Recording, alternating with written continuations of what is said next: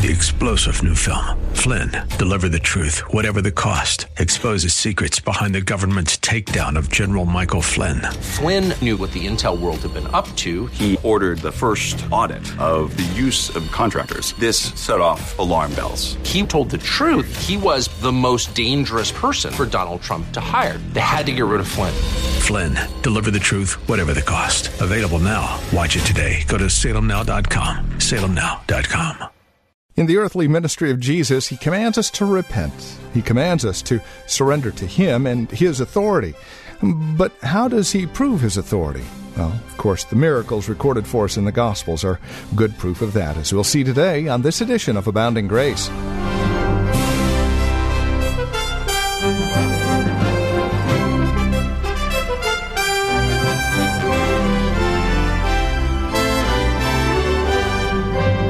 From Reformed Heritage Church in San Jose, welcome to today's broadcast of Abounding Grace. We're continuing our survey of Luke chapter 4, verses 31 through 44, message entitled The Authority of Christ's Ministry. Uh, we're taking a look at this authority that Jesus exerts over the supernatural, giving us an understanding that he is sufficient, and when He calls us to repent, this authority gives us the ability to trust and rest in Him. We begin today's broadcast with a cross reference in Galatians chapter 3, verses 1 through 5. Here's Pastor Gary Wagner with today's broadcast of Abounding Grace. Paul is asking these false teachers that come to you with this doctrine of legalism and their doctrine of human merit that it has swept you off your feet and bewitched you? Are you following them because they said they were preaching the Word of God? Then where are their miracles? That is the point here. Where are their miracles? Paul says, I've performed miracles to bear testimony to the fact that I speak the infallible Word of God under the inspiration of the Spirit. Now, if these men are teaching the infallible Word of God as they claim, then they would have miracles from God to prove it. Where are their miracles? Of course, there are none. These men were phonies. And that point struck home to these people. Let's look at Acts chapter 14. What are we learning here? We're learning that when an apostle in the New Testament spoke infallibly the word of Christ, God gave him the power to perform miracles to prove it. And if a person couldn't perform a miracle, no matter what he said, and no matter how convincing he may have been, he was not speaking the infallible revelation of God. All right, let's look at Acts 14, verse 3. Long time, therefore, abode they, the apostles, speaking boldly to the Lord, which gave testimony unto the word of his grace, and granted signs and wonders to be done by their hands. You see, as the apostles were preaching, as they were preaching, God was bearing witness personally to the truthfulness and authority of their message by giving them the power to perform miracles. So, again, what is the purpose of miracles? In the life of Jesus, it was God bearing witness that the kingdom of God is come. And what was the purpose of miracles in the life of the apostles, to whom Jesus gave the power as his mouthpieces? It was God bearing witness that these men speak the words of God's kingdom. These men speak the truth inspired by the Holy Spirit of God.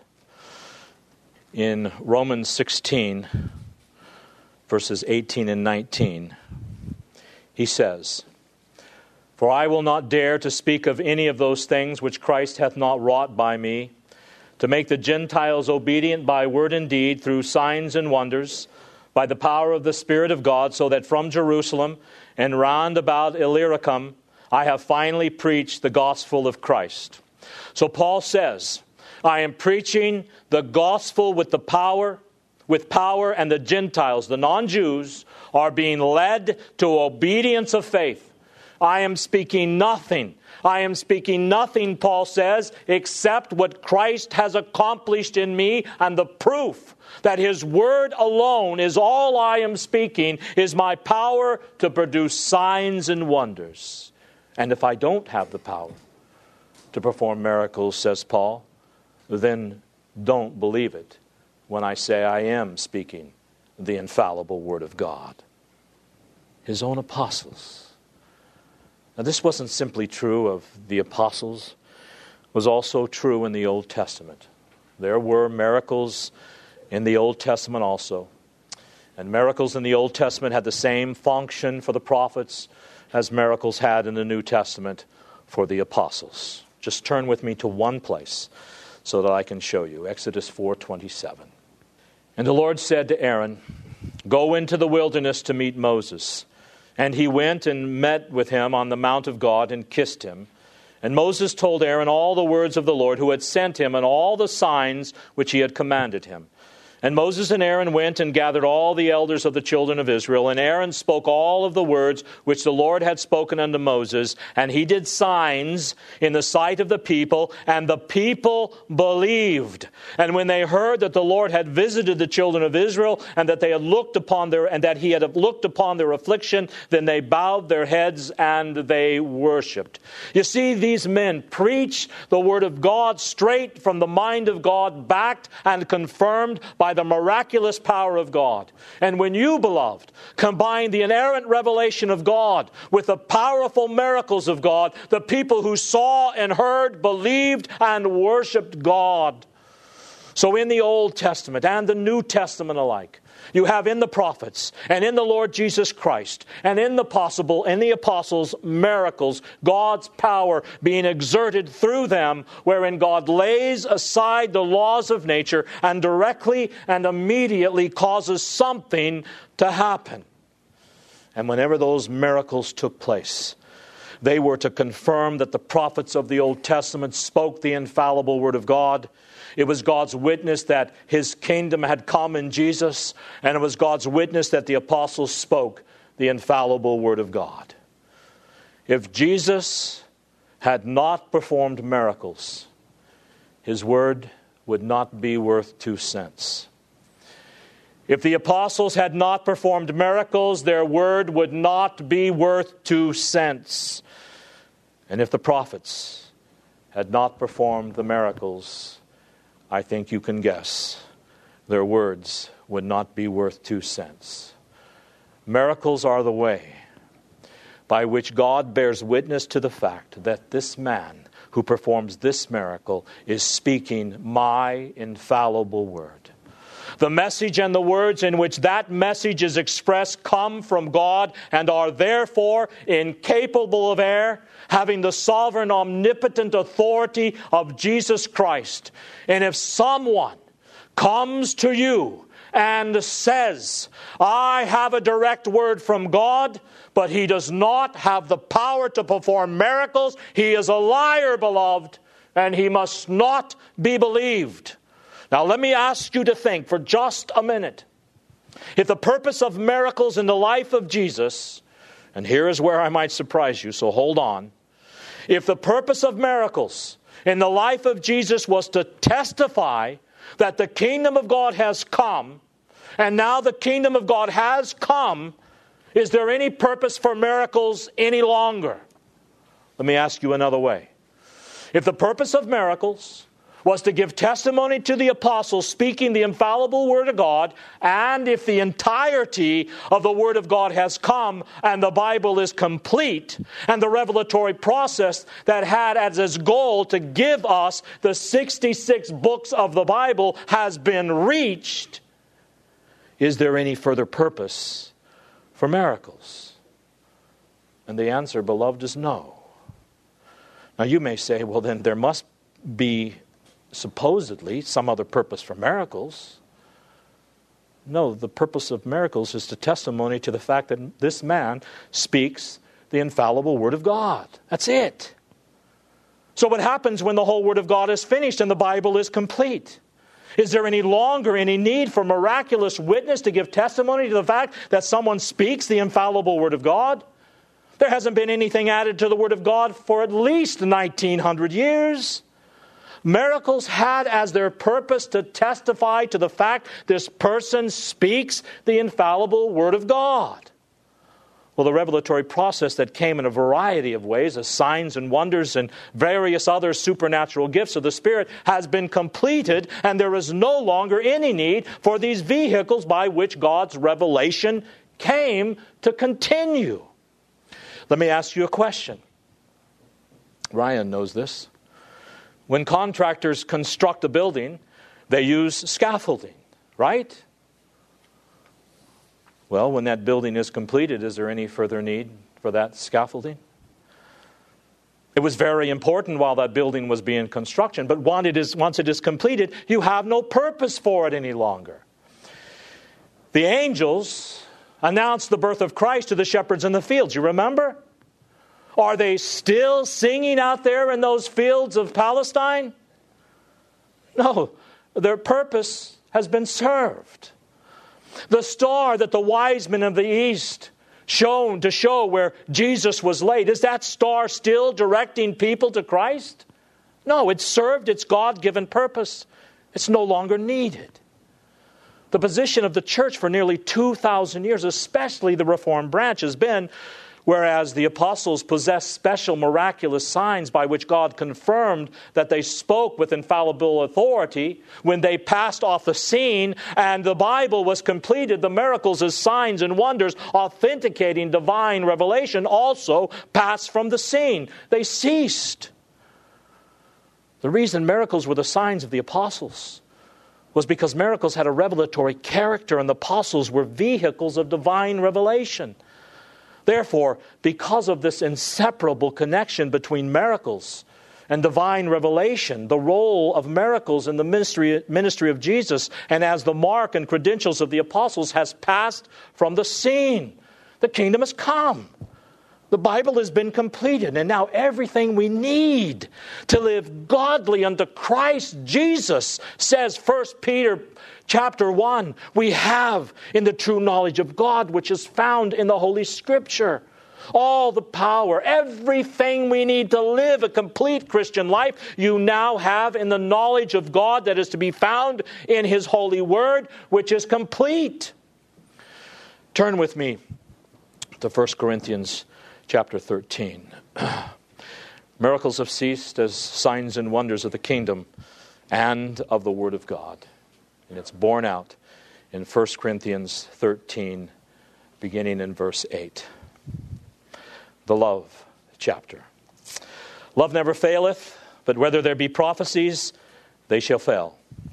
Whether there be tongues, they shall cease. Whether there be knowledge, it, will, it shall vanish away. For we know in part, and we prophesy in part. But when that which is perfect come, then that which is in part shall be done away. When I was a child, I spoke as a child. I understood as a child. I thought as a child. But when I became a man, I put away childish things. For now we see through a glass darkly, but then face to face. Now I know in part, but then shall I know even as also I am known. And now abideth faith, hope, love, these three, but the greatest of these is love. Now a person will come to this text and he will think that it is talking about heaven. We are children now. We are incomplete, but the perfect is going to come with the Lord Jesus Christ, and all the partial will be done away with. We see now through a mirror dimly, but when we die and we enter into the presence of God, then we shall see face to face. Now abideth faith, hope, and love, but in the future, after the second coming, shall abide love. I want to submit to you that if that is even anywhere near your interpretation, you need to study the text far more carefully. The text here is the contrast between love and these miraculous gifts of the Holy Spirit. The contrast is that love is perpetual, and the miraculous gifts of the Spirit are not. The miraculous gifts of the Spirit, like tongue speaking, knowledge, or prophecy, like being able to speak the infallible Word of God, these extraordinary, miraculous gifts of the Spirit had a specific purpose during the childhood of the church. But when that which is perfect comes, Paul says, then all these incomplete ways by which God got His Word to man will disappear, having served their purpose. And it clearly says when the perfect comes, these things will be done away. So, what's the perfect? In context here, what is the concern? The concern is the revelation of God. How does God reveal himself and his will to his people? Before the completion of the entire revelatory process that gave us this Bible, the way by which God got his word to man was by the miraculous gifts of the Spirit, tongue speaking and the like. But now that the perfect, perfect has come, that which is complete, and perfect means complete, of the process of the revelation of which signs and wonders and tongue speaking and the gifts of knowledge were various vehicles by which God got His word to man, or when the whole revelatory process was complete, and we have the 66 books of the Bible then the supernatural, extraordinary, miraculous gifts of the Spirit, having served their purpose, disappeared. When the complete comes, Paul says, then the partial, the miraculous gifts having served their purpose will cease. Before the completion of the Bible, Paul says, we were children. But now that the complete has come, and now that we have the full revelation of God, and everything in it is profitable and is totally sufficient to make man, make the man of God thoroughly equipped unto every good work, now we have maturity in Christ. The process has been complete. We have the whole Word of God. And now we can see clearly. Now we are no longer children. Tongue speaking and miraculous gifts of the Spirit and gifts of, the, of knowledge were all for children. Those were for the church when it was in its youth, before the revelatory process was complete, before we had the whole Bible. But now that we have the whole Word of God, those former ways, says our Westminster Confession of Faith, by which God has revealed Himself, have ceased. You don't keep the scaffolding up after the building is completed. Miracles were vitally important. There's no doubt about that. Praise God for them. They draw us to the teaching of the apostles and the prophets. We know that because they had the power to perform miracles, that they spoke the very words of God. Praise God for the miracles, beloved, in the life of the Lord Jesus Christ. Because of those miracles, we are absolutely convinced that the kingdom of God has come. It has dawned in the history of man, and his saving power is operative among us here and now. And you know, there is one thing in the Bible, particularly in Luke, that is connected with the miracles of Jesus, and that is his preaching. His preaching is no less powerful than his miracles. What is the point of this section that we've been studying? The point is to establish the authority of Jesus' word, the authority of his teaching and preaching. How did he establish the sovereign, omnipotent, authoritative preaching that brought the presence of God into someone's life and put you in a crisis situation where, where you had to decide for him or against him? Miracles displayed the fact this man's word is power. What he speaks happens. When he speaks to a sick person, that person is healed. When he speaks to a dead person, that person is raised to life. When he speaks to a demon possessed man, a demon vacates that man's body. Jesus' word is what is powerful. And there is a connection between his miracles and his word to convince you and I of the power of his preaching. His miracles weren't to impress you with the extraordinary, it was to impress you with what he spoke, with the power of his word.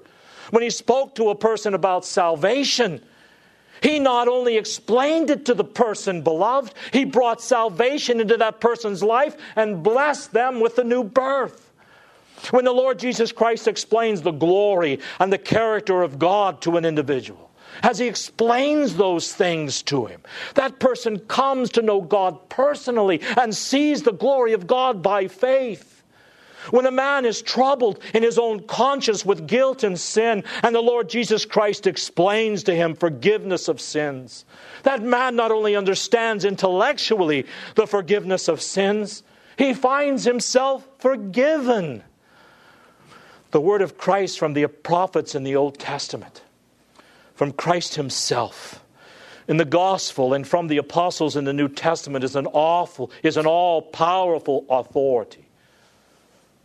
And the miracles give testimony to that fact. The reading and hearing of His Word and the believing of this Word change your lives, forgives you of your sins. And then when you read it and you hear it preached, the Holy Spirit comes through that reading and that preaching and speaks those powerful words to your heart, and they inflame you to do God's will in your life. Let me read to you now Romans 16 25 in closing. Romans 16 25 through 27. Now, to him that is of the power to establish you according to my gospel and the preaching of Jesus Christ according to the revelation of the mystery which was kept secret since the world began, but now is made manifest, and by the scriptures of the prophets according to the commandment of the everlasting God, made known to all nations for the obedience of faith. To God only wise be glory through Jesus Christ forever. Amen. He says, everything that is needed to bring all the nations of the world to the obedience of faith in Jesus, you have in my gospel and the preaching of the Lord Jesus Christ. So that as the risen, sovereign, authoritative, exalted Christ by his Spirit from God's right hand speaks this gospel into the lives and the minds and the hearts of people, people are saved. People's sins are forgiven. Their whole inner life is transformed. In fact, everything that is needed in order to lead the nations of the world to faith in Christ, you have in the written gospel. When the Lord Jesus Christ sees fit to personally preach through the faithful preaching of his servants, you and I. So let me tell you this in conclusion, and please listen carefully. As long as you have the word of Christ, as long as the living Christ himself is preaching his word to you through his servants, you do not need miracles. And I believe personally, to say that we do degrades the word of Christ.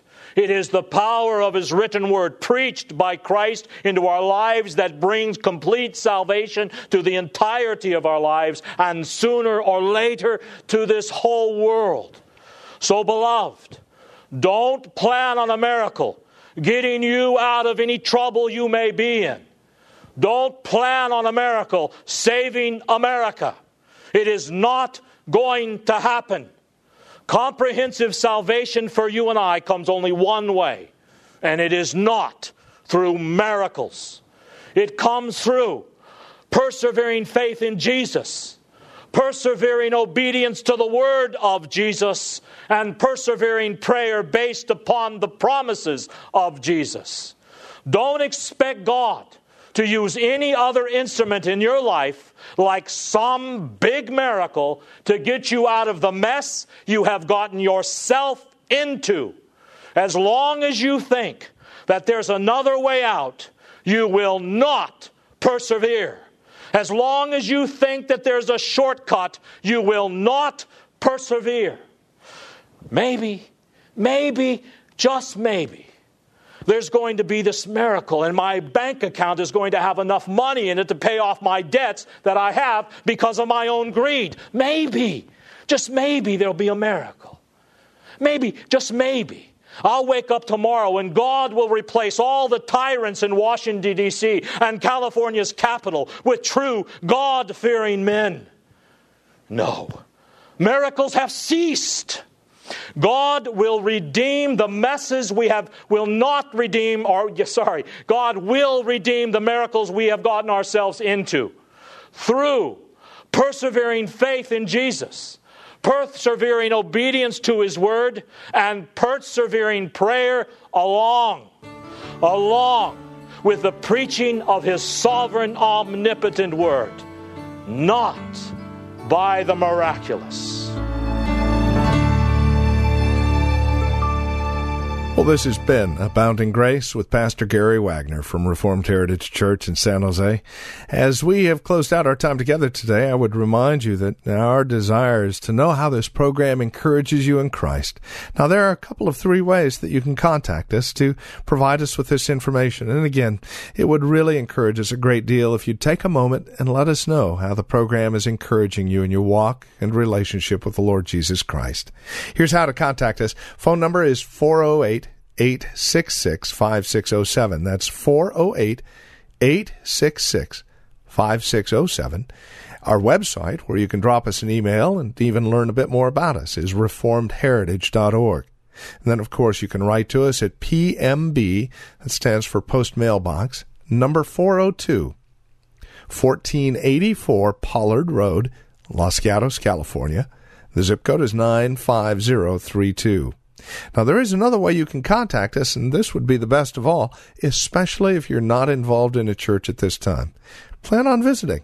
Let us uh, fellowship face to face, as it were. We meet at Lone Hill Church, 2 in the afternoon on Sundays at 5055 Lone Hill Road in Los Gatos. Directions can be found at our website, reformedheritage.org, or by calling 408 866 5607. By the way, copies of the broadcast are just $5. Mention today's date when you contact us, and we'll get a CD out to you right away. Thank you for joining us today. Until next time, God bless.